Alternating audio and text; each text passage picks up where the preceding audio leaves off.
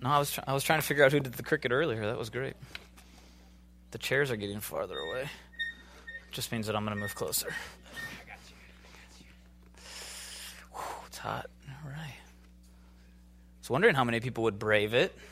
How many of you are from originally born and bred SoCal and you're freaked out right now by what's going on outside right now? Some of you are just freaked out, right? It's nice out. Come on, it's good. Might get a, it might be a, like green for like three days. It's to be awesome. Who skis or snowboards though? It's like that's all you think about. You see rain, you're like snow. There's snow somewhere. I smell it. I'm, I haven't been snowboarding in a long time, but I'm starting back up this year, so I'm super pumped. Maybe we should do, Jackie.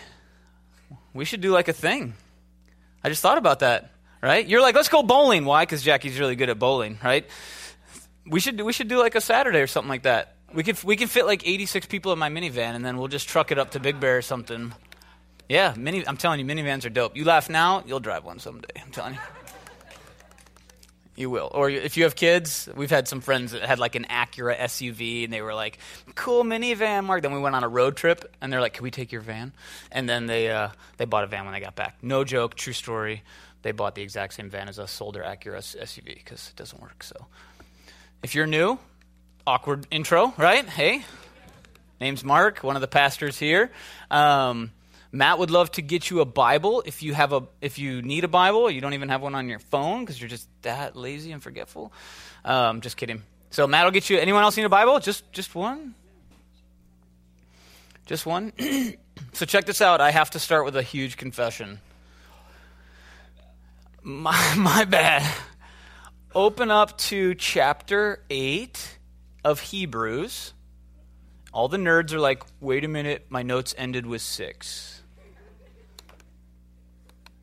Do you want me to explain myself or you just want to move on? All the type A's demand a response, don't you?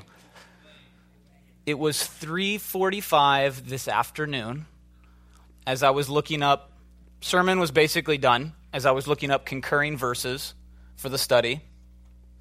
As I'm looking up, you know, I mean, I, I literally use like Google to search the Bible because um, I'll type in the idea or at least kind of what I know from the verse, and then it'll always pop up. I'm like, oh, there's my reference. It's super easy to be lazy Christian these days. It's awesome. Um, my poor dad was a pastor for 40 years back in the day. He would have like books, and he had to look up commentaries. And he had cassette tapes that he would fast forward and rewind and all sorts of stuff. I'm just like, done. I can tell you anything about the Bible in about eight seconds. But um, it was 3:45. I know it exactly because I looked at my phone to, to text Zach and I, I, was looking up concurring verses and i found i was like what's this idea about like this assurance that we have in jesus as the high priest? I look it up I look up the concept. I'm like oh hebrews 7.22 perfect. Wait a minute. We didn't do hebrews 7 last week. I've completely prepared a sermon on hebrews 8 until 3.45 and so we're going to kind of hop over 7 Zach like was so good, like he's not here tonight. He was like, "Bro, I'll just get it next week." I'm like, "That's weird." And like the, the hardcore Calvary people are like, "You no, you can't do it that way. It has to be verse by verse, chapter by chapter." So we're just gonna, I'm gonna kind of give a summary. I'm sorry, I just apologize. If you were hoping for a better pastor, chapter eight's about how you have a better priest. So get over it, okay? And so um, we're gonna be in chapter eight of Hebrews. I'll, I will give you just the flyover, like the 140,000 foot view of chapter seven super, super fast. But um, we're going to be in chapter 8. Maybe it was my mistake. Maybe it was in God's sovereignty. He knew that some of you were going to skip next week and you needed to hear 8. So we're just going to do that. Sound good? Some of you don't like how I push off blame on the Holy Spirit, but oh well. don't blame him for your mistake. so I'm going to pray. Clearly, I need it, as you can see. And then we will get started in Hebrews. Jesus, just, um, I joke, but um, I'm serious. I, am ex- I'm excited about this chapter. I, I, do love, selfishly, I do love chapter 8. Um, I love that you say that you'll work all things together for good. And so, even in my misstep, um, you're going to be sovereign over tonight. You're going to be sovereign in the hearts of your kids. You're going to encourage and love on kids in the ways that, that, that we didn't expect, myself included. And so just thank you for this, this study ahead of time. We thank you for what you're going to do. Um, we thank you for the promise that we have in you. We thank you that things have changed. We don't often say that much in the church because we're trying to hold on to the thing the way things were. But this is one of those times where I just want to thank you that things changed. And so we pray that you would be glorified, pray that all of us here would have the hearts open to be edified. Um, Jesus, we, we want to see you high and lifted up, and so I pray today would, would inch us one, one step closer to you in our faith um, and, and see you again as, as more high and mighty as our great high priest. So, Jesus, we love you. Can't wait to see you again. In Jesus' name, amen. So, chapter 7, as we're going to glaze over, sets up essentially this it sets up the high priest Melchizedek, who was also a king. If you remember at the end of last week, that's how that chapter ends. And again, we know that there weren't chapters when the Bible was originally written, and so it ends by the order of Melchizedek. Okay, and so where he's continuing this thought goes into this order of Melchizedek. Um, you can read chapter 7, you certain, certainly should, right? You shouldn't rely on us necessarily um, to, to constantly be doing all the homework. And so if you want to get into a deep study of chapter 7, you're like, you failed at your job. Cool. Don't fail at yours then this week. Sound good? See how I turn that around? Some of you aren't happy. You won't be back next week, but you needed to hear it at 8 tonight, okay? And so do your study through 7. The author, essentially, we don't know the author, or we don't know who wrote Hebrews, but we do know who authored it. We do know that God himself authored Scripture, all right? But he, he basically, he argues that there was this priest Melchizedek, and he's a, he's a great dude. He was a king. Okay, he didn't come from the Levites, which is where the priestly order came from. The big idea is this. The big idea is this: is that you don't have to, essentially, Melchizedek was a priest because God called him to be a priest. Because the people would say, well, he didn't come from the genealogies. And the Bible says he has no genealogy. They don't know. He was referenced, I think, once in Genesis, once in Psalm. That's it. Like if you blink, you miss Melchizedek. He's gone, he's there. The Bible says he's a priest. Why? Because God called him to be a priest. Some people are like, well, he's not from Levi, and his parents didn't with the thing, and we don't see the order through the genia. And God says he's a priest. Why? Because I called him to be a priest. And so he sets up this order of Melchizedek. But he says that there's a need, beginning in verse 11, he says that there's a need for a new priesthood. So he sets up the priesthood. He says it's about who God has called to be the great high priest, because he's, he's leading into what is our chapter 8, where he's going to set up this term, high priest, which was a very potent term for the Jews. Very potent. That was the one guy who, one time a year, could go into that one place in the tabernacle and be in the presence of God. That one guy, one time a year, could go into the presence of God and make sacrifices in the presence of God for the sins of the people. And we know that that couldn't atone for the sins, but that the blood shed in the Old Testament was there to cover the sins and as a foreshadow of the blood that would be shed on behalf of all sin. And so he sets up that Melchizedek, according to this order of Melchizedek, who was called by God to be a priest, though he didn't come from the tribe of Levi, was called by God to be a priest, but that there was a need for a new priesthood. There was a need for a better priesthood. And I started to think, I was thinking this week, how much myself, all of us included, we spend, especially as Americans, I think, especially as Americans, we are constantly in search of better, aren't we? I've got a short list of like 4,000 examples. We're going to go through them. We'll end by midnight, don't worry, okay? We're constantly in search of better. And look, I'm not going to say that this is always wrong. But what happens is that mentality often blends into areas of life where it is inappropriate. And so, for this author to very boldly proclaim that there's something better than that one guy who can enter the presence of God once a year, he says we're headed towards something better.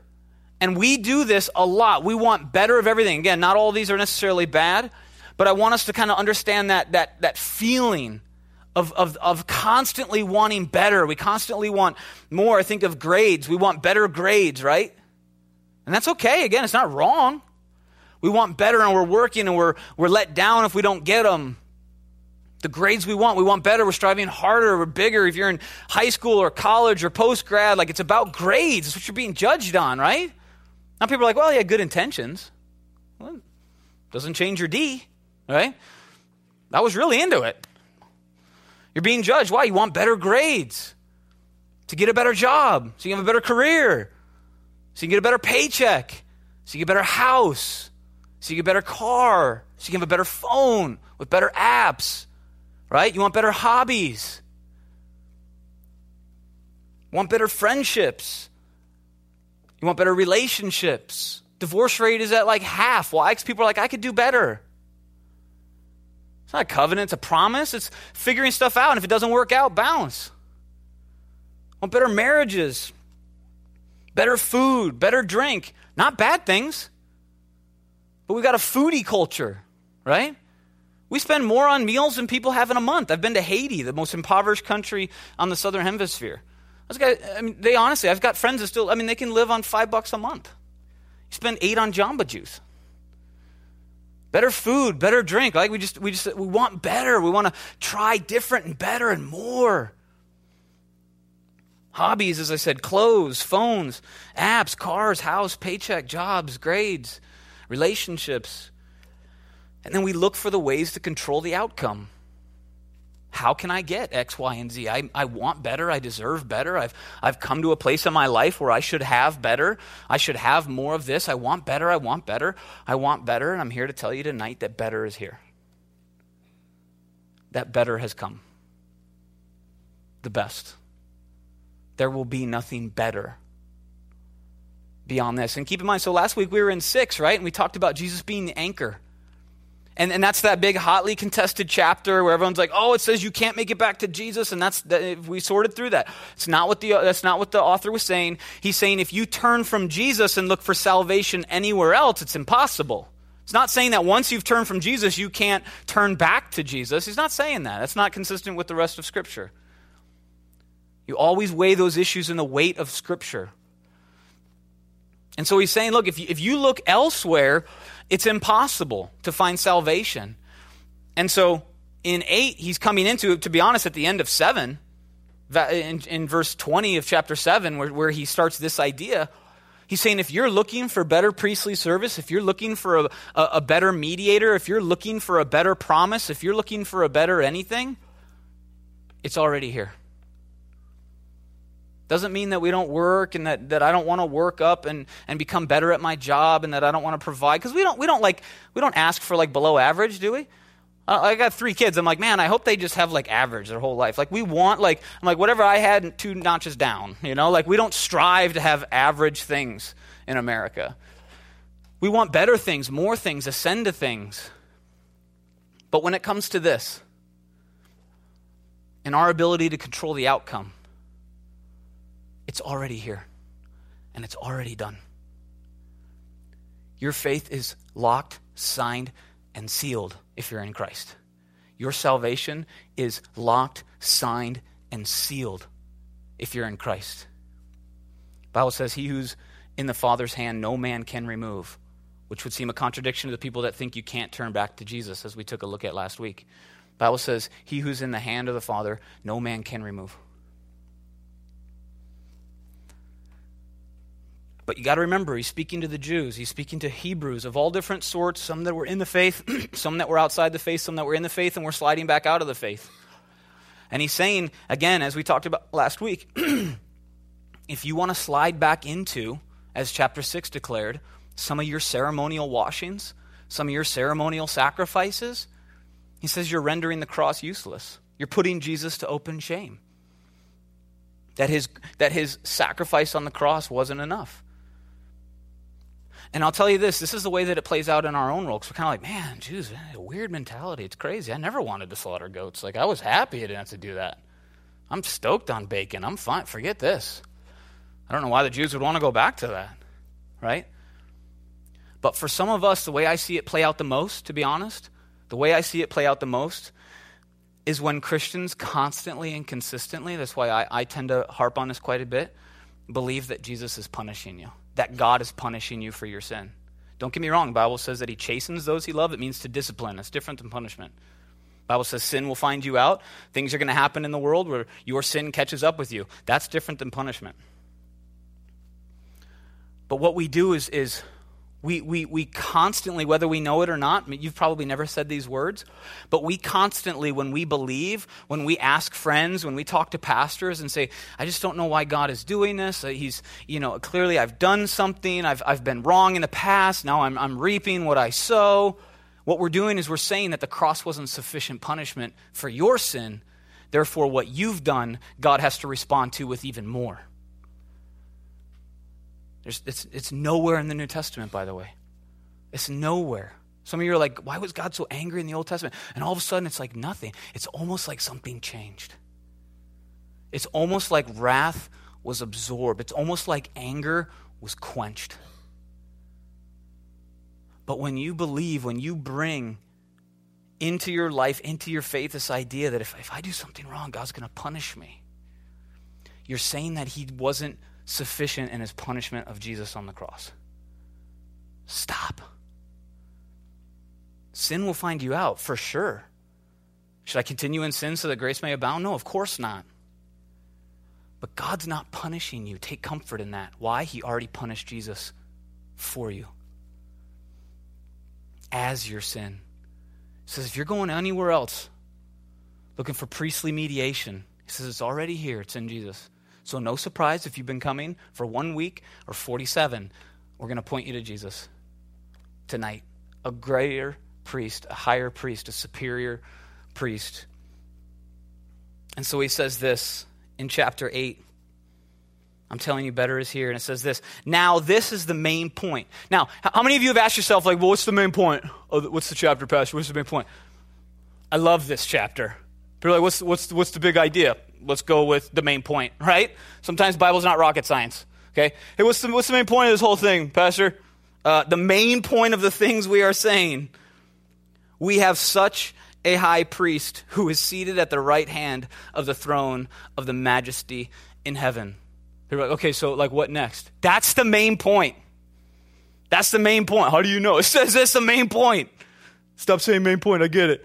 I love that. So you make the Bible way more complicated, right? And he's writing this as one long letter. This is, this is why it's a constant theme with the author. This is why he's constantly referencing this. And right about smack dab in the middle, he's like, this is the big idea that we have a high priest. What does that mean? What did that mean for the Jews? What does that mean for you? What it meant for the Jews was that their daily repetition, their weekly repetition, their monthly repetition, their yearly repetition of bringing animals to the priest, confessing their sin, having the priest take the unblemished animal onto the altar, sacrificing the animal. The Bible says that from the temple, blood flowed consistently and constantly, day and night. As you leave today, you're going to drive by little washes you're going to drive by a little ditch where the water is racing to the low point. And then it was the same with blood. There was that stream through town that everyone would kind of have to hop over as they went. And it came out from behind the temple and it sought lower ground and it ran consistently. This constant reminder that every single day we commit cosmic treason against God. He says, but this is the main point. Now you have a high priest who is seated in heaven. This was a big deal.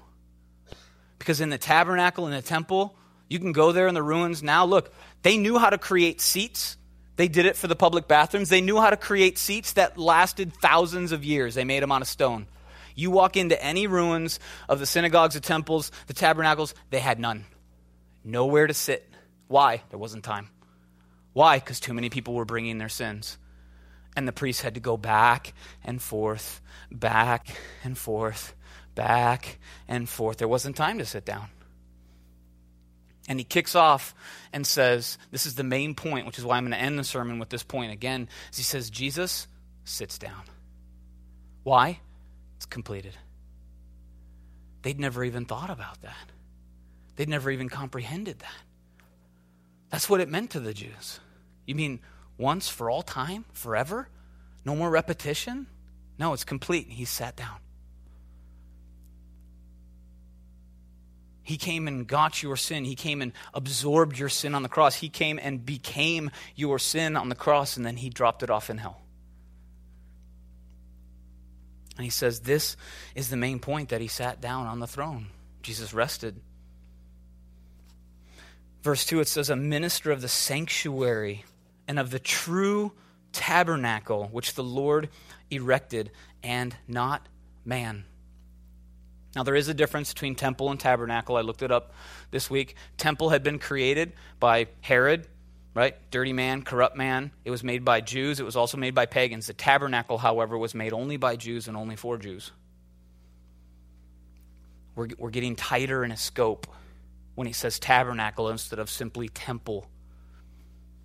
And he says, a minister of the sanctuary in the true tabernacle which the Lord erected and not man. Now, some people think that this is the church, that we are the true tabernacle. Some people think that it's Jesus' physical body, his glorified body, which he currently has in heaven, which still bears the mark from the crucifixion. So there's still some physical elements remaining from earth. But as we're going to see in the rest of the passage, I don't think that's accurate. I simply think that what it means is the true tabernacle is the heavenly reality. The heavenly reality of Christ on his throne because keep in mind, heaven is going to come to earth. It's not that we float away and get a harp and a cloud and we get to leave all things physical. The Bible actually declares that the New Jerusalem comes to earth, that God restores all of earth, and we see that heaven, the reality of heaven, becomes the reality on earth. I'll, I'll, I'll, read a little bit more. Maybe that'll make more sense because he talks about how the, the tabernacle was but a shadow here of that reality. And so I don't think he's talking about the church necessarily. It's not a bag on us. I don't think he's talking about Jesus' glorified body. It's not a bag on him. I just think he means that the true tabernacle is the scene that is set up today, right now, in heaven with King Jesus on his throne. And he's alive, by the way. I tell you, this trips me out. He, he hears he hears, He's listening now. He's listening to the thoughts of your heart. He's listening to your, the thoughts of your mind. He's thinking, He's listening to us. He's able to be all places at all times. He's here, He's listening. That's the reality. This, this priest that knows every hair on your head, that has every tear you've ever cried in a bottle. That's the high priest that we talk of, who has an eternal ministry, and that's what he's going to get into. Because keep in mind, every time the priests change over, the rules changed for the Jews. Every time the priests changed over, the rules changed. The Word of God didn't change, but all the laws that they were able to stack up on top of that would change. Some of them didn't feel like this, some of them didn't feel like that, and they would stick to their own traditions over those traditions, depended on the region, depended on the priest. The author's saying what you need is that one higher, consistent, eternal ministry that doesn't change. He was the same for your grandparents as he was for your great great great grandparents. He's the same as he was in the first century. He's the same today. That's a more high ministry. That's a higher, more superior ministry. So it says this true tabernacle of which the Lord erected and not man. For every high priest is appointed to offer both gifts and sacrifices. That's what he was appointed to do. The priest's job was to, to give gifts before God and to offer sacrifices before God on behalf of the sins of the people. On behalf of the sins of the people. Therefore, it is necessary that this one also have something to offer. See, Jesus never offered a sacrifice based on Mosaic law, based on sacrificial law. In fact, I have from previous study, I have at the top of this chapter, it says Jesus fulfills ceremonial and priestly law. And when you read through the Old Testament and you take a look at hundreds and hundreds and hundreds and hundreds and hundreds and hundreds of laws, and, and your, maybe your non Christian friends or, or secularists or professors have said, well, you pick and choose, don't you? Why is homosexuality still a sin? Because the Old Testament says so, but you get to mix fabrics with your clothes, which the Bible in the Old Testament says is a sin. You can't mix polyester and cotton. It's considered a sin by Levitical law. Pretty close to where it says homosexuality is, is a sin. So why are you picking and choosing? Real fast, there's three types of laws in the Old Testament civil, ceremonial, and moral.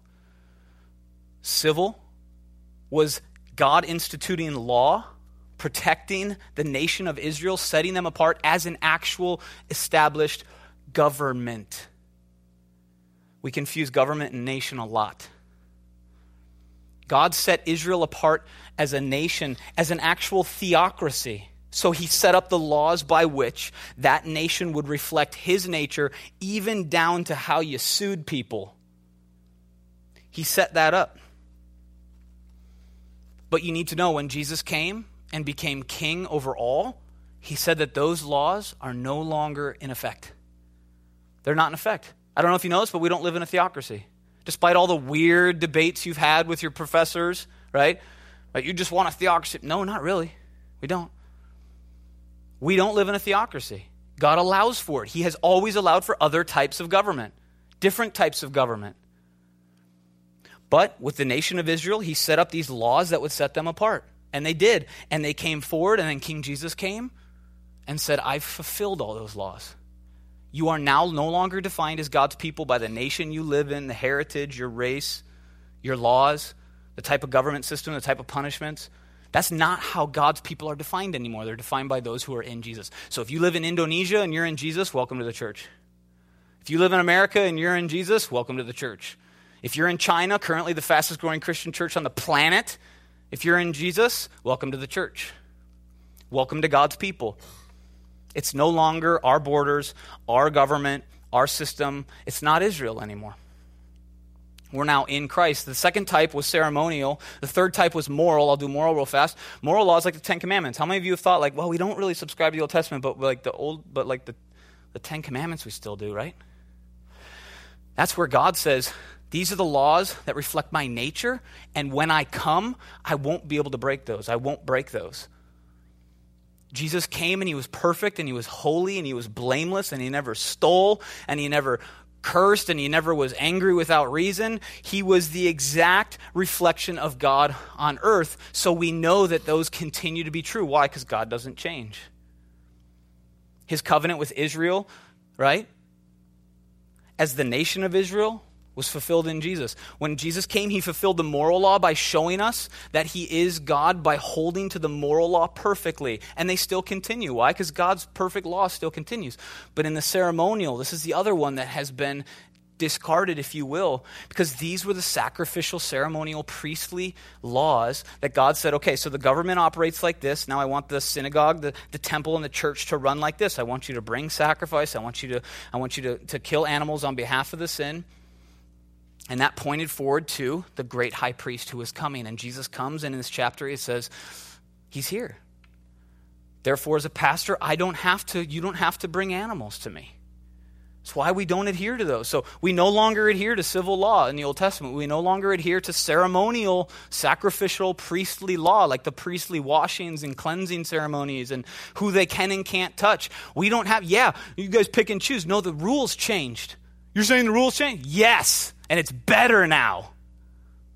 Yes, hear me. Christians, don't be afraid when they're like, you guys seem to have changed the rules, Old Testament, New Testament. We didn't change them, God did. And I'm excited about it. Have you read the Old Testament? It's a bloody mess. It's crazy, and God was angry. Killed people for trying to stop a covenant, like an ark from falling. Pfft. Civil and ceremonial law, yes, fulfilled. Not abolish. Jesus says, I came not to abolish the law, but to fulfill it. And the moral law, the laws that reflect Jesus' God's character and his nature, Jesus came and he fulfilled those by showing us that's exactly who he was. He was God because he's the only one that could keep those perfectly. And those live on. And this is the chapter where we see the ceremonial and the priestly laws have been fulfilled. We have a great high priest now with an eternal ministry this is how it affects you. That was how it affected them. That's how it sounded to them. But what you need to hear is that you have access to Christ Himself on a throne. It doesn't mean that you don't come for pastoral authority or pastoral counseling. It doesn't mean that you're not supposed to be in small groups. Don't become one of those. It's just me and Jesus, and I don't need church. Well, if you're with Jesus, He's the one that's going to tell you to go to church, right? The Holy Spirit's the one that adds people to the church. Americans are the only ones that say we don't need the church, right? Missionaries who don't have a church, what are they desperately begging for? An actual church. So we're like, oh, I've just got my relationship with Jesus. Well, if you have a relationship with Jesus, you would love and serve the church. Why? Because Jesus loved and served the church. But we, you have access to a higher priest. Zach and I will never, never be able to provide for you the way he can. Never be able to provide for you the way he can.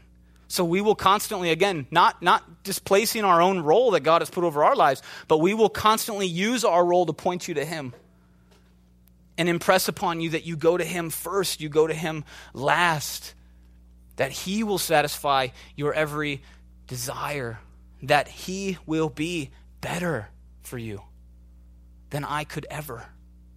And that's what the author's saying. He's like, why would you want to go back to religiosity? You have something better now. You have an eternal ministry.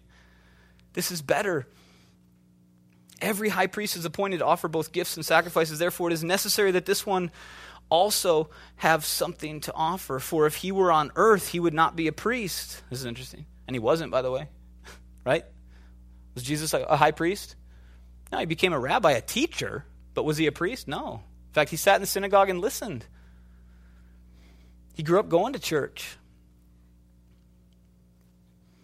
He was a carpenter, he worked. So since there are priests who offer the gifts according to the law, see, Jesus came and in his life was fulfilling the need for that. Therefore, he didn't need to perform it. In verse 5, he says, Who serve the, who serve the copy and shadow of heavenly things, as Moses was divinely instructed when he was about to make the tabernacle. The copy. In Exodus chapter 25, we see this is why I think this is what he's talking about with the tabernacle. The tabernacle was literally, it was literally designed as it was pictured in heaven. It was literally designed. If you take a look at Exodus chapter 25, we won't go through the whole chapter, I'll give you the last verse. God shows them how to make the tabernacle. Why? To reflect the heavenly reality of the true tabernacle which is in heaven. And, and that whole chapter ends like this.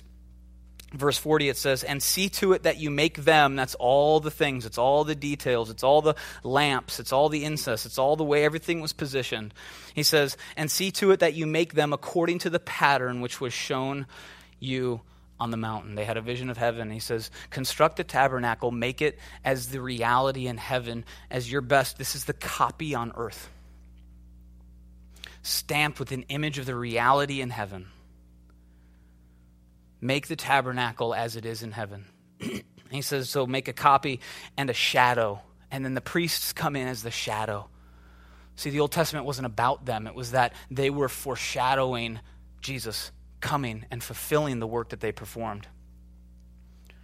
So the tabernacle was literally the copy, and the shadow was then the role of the priests was to be a shadow. But what do you need in order to have a shadow?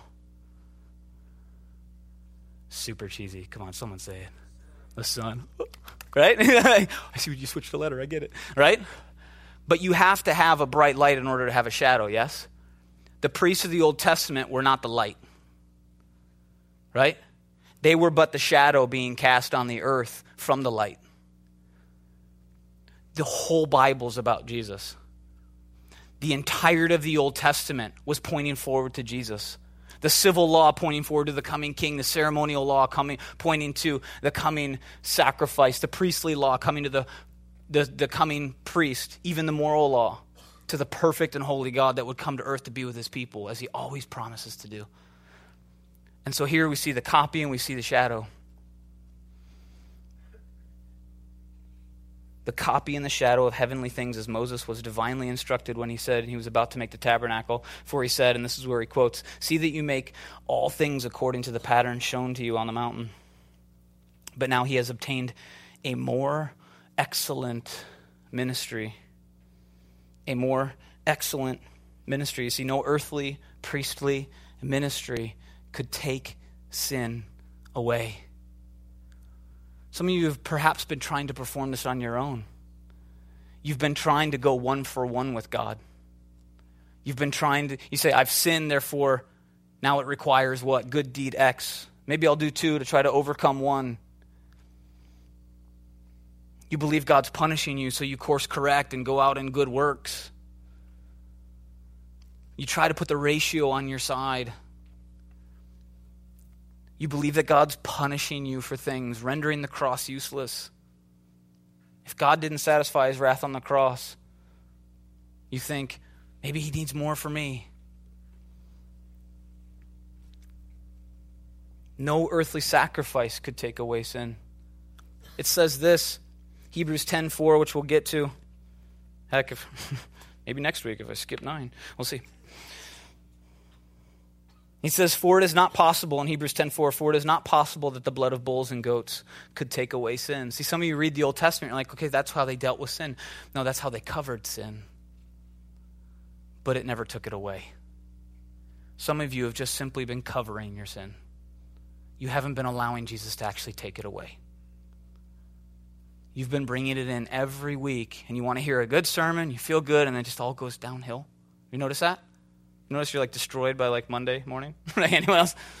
Feel great until tomorrow, right? Anyone else? You start becoming hyper aware. And look, it's, it's good to be broken and humble. But a lot of us, I, I think a lot of us, myself included, grow up, certainly well past my college years, to be honest, trying to take care of sin, but then constantly feeling like I still had it on my back because I'm trying to cover my sin with actions, with good deeds, with prayer, with going to church. Mom and dad, I did some good things, right? So I'm trying to cover the bad things I did in private. And we don't allow Jesus, a greater high priest, to actually take away our sin. Does it mean you're going to be sinless? No, by the grace of God, but you will sin less. But that we drop, see, it's, it's the Bible says that it's his kindness, kindness that leads you to repentance. It's not his punishment.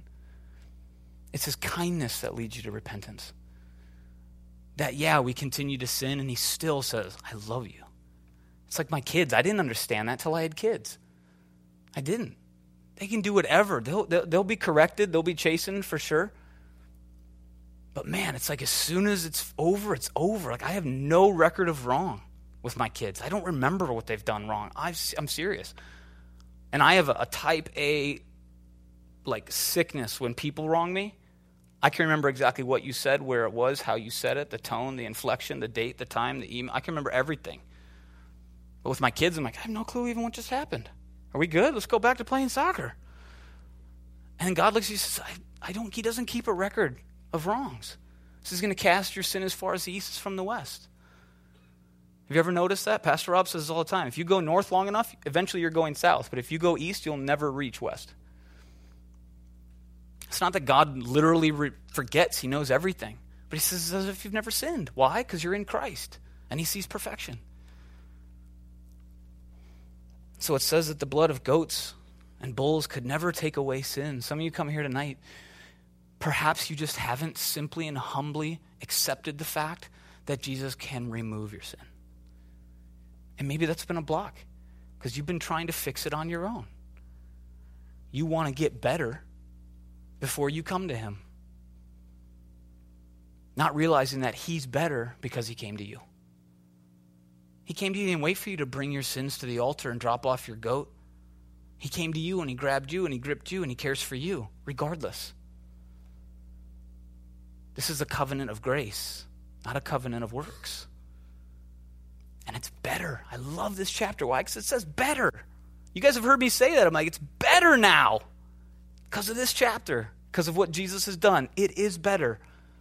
The covenant under Christ is better than the Old Testament. It's better than that covenant. So it's a better covenant. It says, a better covenant, continuing in verse 6, which was established on better promises. On better promises. God has unleashed a flood of grace. He gives grace, and grace by definition is where it's not deserved. He's not waiting for good things to give you good things. He gives you good things, though we a lot of times just give him back bad things. How does he combat bad things with more good things? And he pours out. And he wants to he wants we we grip like he's he's already conquered sin and death and we actually hold on to our sin. We actually like stay at home with it. And I got to wrestle through this. Jesus says, "No you don't. I already wrestled through it." I mean, the Bible says he literally went into the grave, he went down into hell. He went that far deep as your sin. He came out glorified. Because the grave couldn't hold him, because the grave was created for sinners. And it says, better promises. We, we talked about this last week, right? The Bible is a book of hundreds of laws, for sure, but thousands of promises and they're better. It's not the promise of your sin will be covered for if X, Y, and Z occur. It's that your sin's already been taken care of. Why are you still holding on to it? Release it. Let Jesus come to a higher priest. Let Jesus tonight cleanse you. I remember sitting right over there a couple years ago with a guy who had gotten his girlfriend pregnant. A guy, not a girl. I've said this to girls too. She wasn't there, she wasn't coming. He'd been dealing with this week after week after week after week after week. And don't get me wrong, unwed pregnancy is not a sin. It may have been it may have been a sin that led to it, but unwed pregnancy is not a sin in and of itself. You're not sinning with a with a unwed okay, child inside you. Does that make sense? I want to be very clear about that. Okay? There may have been a sin that led to that, but being unwed and pregnant is not in and of itself a sin. But, but he sat here and he finally broke after weeks and weeks and weeks. And I remember I had no clue what to say except this. I said, You know, you're clean, right? Because he felt dirty. You could just see it. Some of you right now, you feel dirty. So you want to hear something. You want to do something. You want to go to church. You want to pray, read your Bible because you think that scrubs it off. I'm here to tell you that in Christ, you're clean. You're holy. You're spotless. You're blameless. And it's a, it's a tough juxtaposition because we're still on earth and we're still wrestling with our sin. But God lavishes grace. You can feel clean. Some of you just need to hear that tonight. You can feel clean in Christ. In and of our flesh dwells no good thing, but in Christ you are clean. That's a better promise than do this so that your sin will be covered. It's that you can actually experience relief on this earth.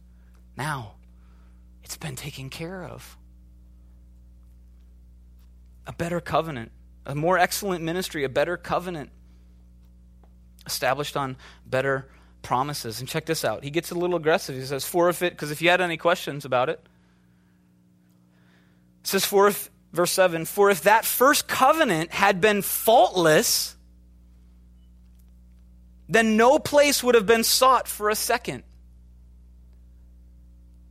Something was missing from the old covenant.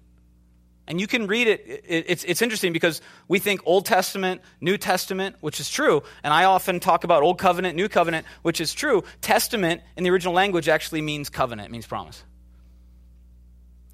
And so you can literally look at the Old Testament as the Old Covenant under Old promises, the New Testament as New Covenant, New promises. You don't have to go into some deep theological study to understand. Just there's a massive divide, 400 years of silence, massive divide between the promises of the Old and the promises of the New. And he says, What we have now, as I began, guys, better is here. A better priest, a better covenant, a more excellent ministry, on better promises. And he says, if the other one was perfect, there'd be no need for a second. Now, some of you are analytical. You're like, did you just say God made a mistake? No. No. But what God has always been doing is working one consistent, cohesive, propulsive story. In fact, if you take a look, well, technically, Hebrews 13 talks about an eternal covenant that's been going on since before time and will continue between the members of, of the Trinity, the Father, the Son, and the Holy Spirit, that made it possible for salvation to come to us. Essentially, what we're going to see in Hebrews 13, I don't know if we'll, we'll actually park there at any time, but you need to know it. It says, Before time even began, the Trinity determined that man would be able to be saved. I know it's like stretch your brain, right? It's like a wrinkle was just created in the back. You're like, say that again? I don't get it. It's tough, but before time was even conceptualized, brought the, the Trinity itself said there will be a plan. There will be a plan. God knew in his foresight, he knew that we would sin against him. He knew that Adam and Eve would sin against him. Doesn't get him off the hook, but he knew. So there's this eternal covenant that says there will always be a way out. There will always be a way to salvation for mankind. But then you go through the Old Testament, there was the Abrahamic covenant, there was the Mosaic covenant, there was the Davidic covenant. And it's not that God made a mistake and didn't get it right the first time and had to go through several phases. It's that this, I'm telling you, this is not 66 books. It's one book, 66 chapters. One book, 66 chapters from creation to rebellion to the crucifixion, all the way to the consummation and revelation. He's been telling one grand story, one tale of good news, one gospel. And he says, finally, they had gone through these covenants, and he says, finally, the old one had fault, or else there wouldn't be need for a new. And he says, the new is here, and it's better. That you don't have to bring, though, again, confession is great, though we don't take it as seriously maybe as some of your Catholic friends and family, okay? Because I, guess what? I don't mediate anymore between your relationship with Jesus. I don't mediate. You don't need me to mediate that relationship. You go right to the great high priest. Again, not knocking off pastoral ministry, pastoral counseling, pastoral authority by any means. But you have access to the great high priest seated. Why? Because the work's complete. And so it says, so if the first covenant had been faultless, look, if it was perfect, there'd be no place for us to have sought a second one. Because finding fault with them, he says, and then he quotes Jeremiah 31, 31 through 34. This is where I just want to like find my, my closest Jewish friend and then just like hug him and then just like squeeze him a little tighter. Like this has always been in the book. Like this has always been part of the plan. I think at the time of the writing, the Bible was 25% prophetic. God was always telling a story that continued. It's not contradictory. I've used this analogy before. If you open up a novel and in chapter one, the main character is 15, and eight chapters later, he's had two birthdays and he turns 17, is that a contradiction? No. So people look, they're like, look, it says he was 15, and over here it says he was 17. Which one is it? It's both. Well, what happened? Did you read the story? But it says he's 15, then he says he was 17. Contradiction. He's had two birthdays. Genius.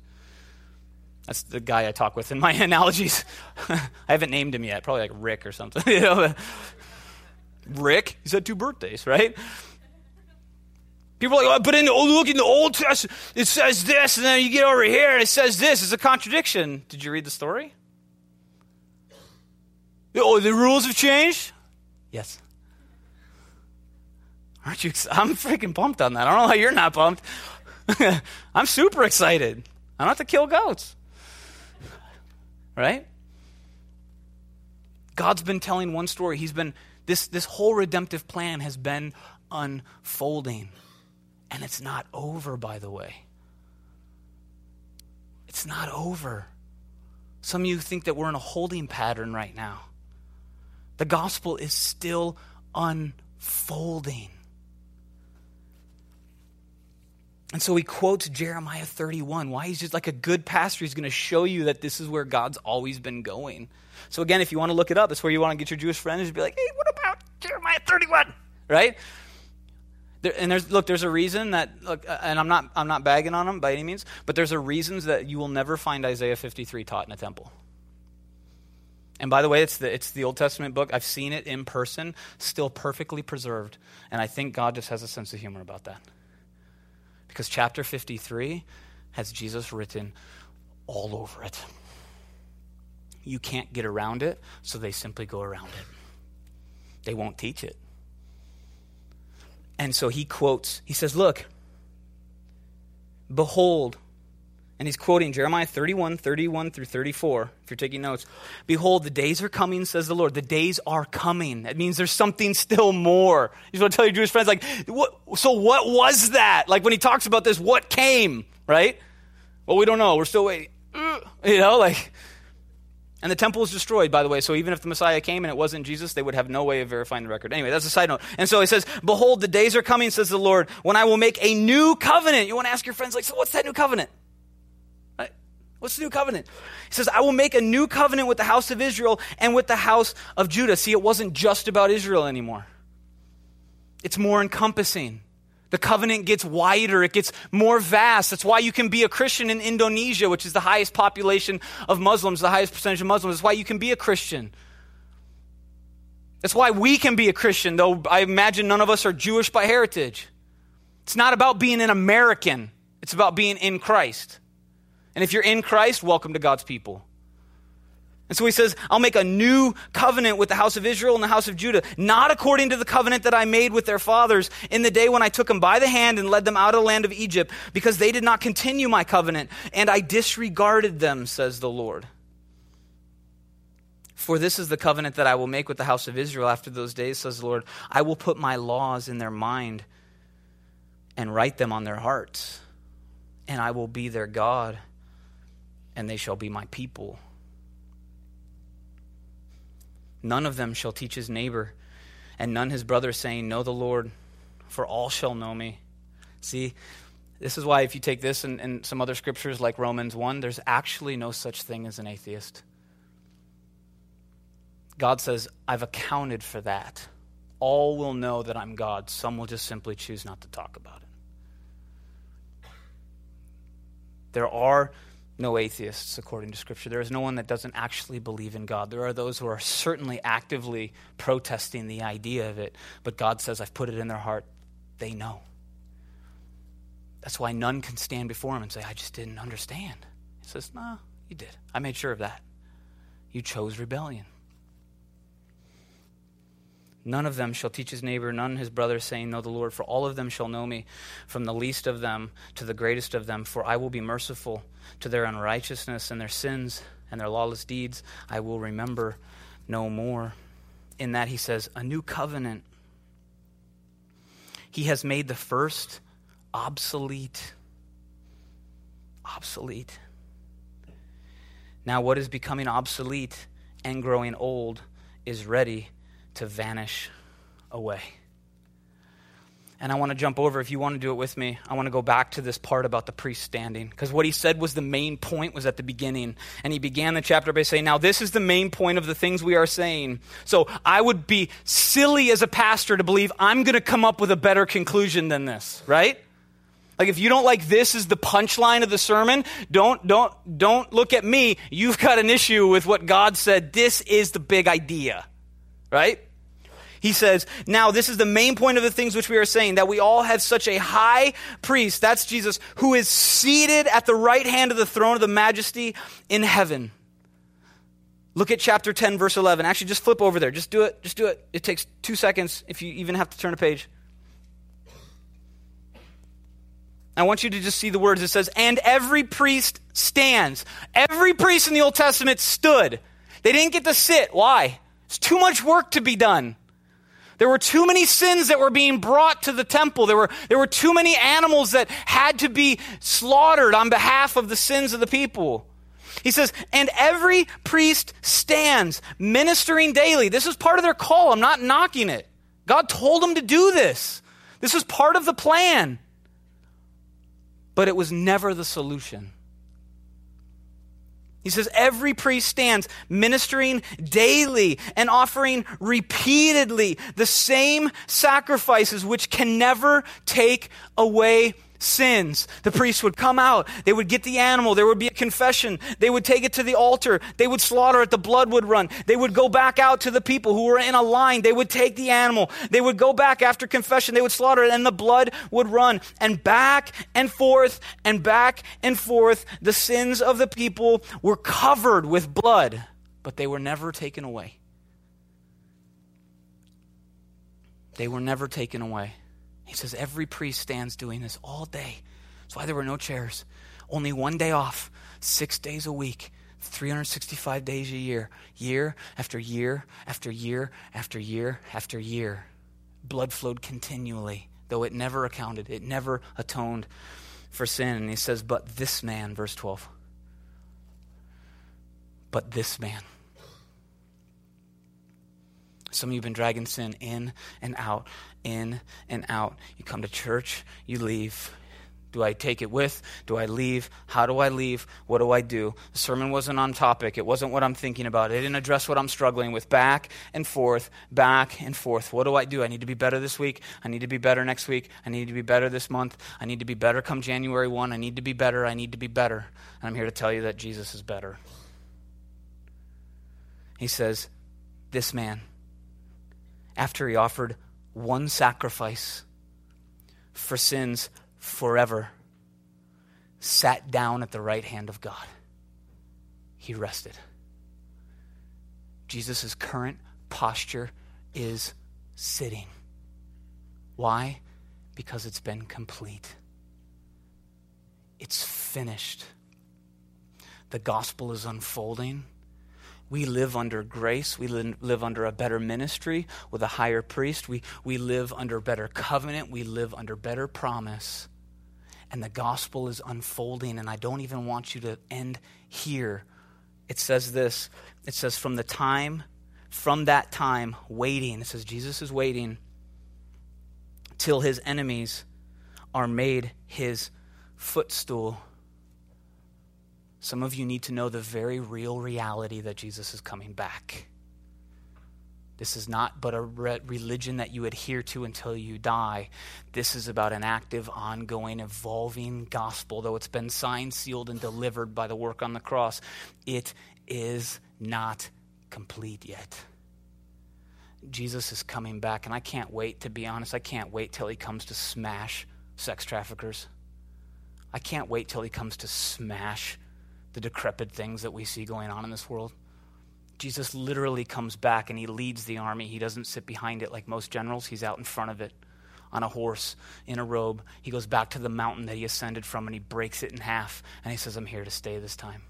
And it says that he makes his enemies his footstool. It doesn't mean we don't work for justice now, but you need to know that ultimately justice will be completed.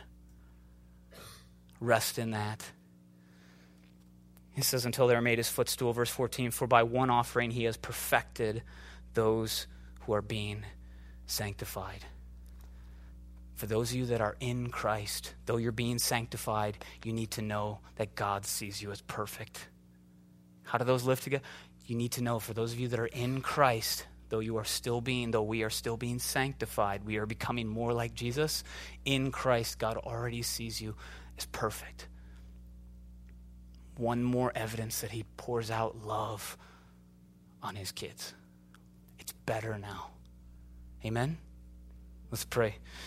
Jesus, thank you that it's better. Profoundly and simply, thank you that it's better. Thank you that we need not come here, though some of us still do, myself included, attempting to cover our sin. But we come here to the reality, the heavenly reality, that you alone have taken our sin. I pray relief for those that are here tonight. I pray a, a, washing of the Holy Spirit that, that leaves us feeling clean in you. A love that makes us cling to you. That it's your kindness that leads us to repent of the things that are against you. And that you'd stir in us a heart that longs to worship you. Jesus, we love you. We thank you for fulfilling the old covenant. We thank you for establishing the new covenant. We thank you that you are a great high priest that we can speak to tonight, that we can sing to tonight, that we can love for eternity because you first loved us. Jesus, we love you. Thank you for what you've done, what you're doing, for what you still have yet to do, for your glory. Amen.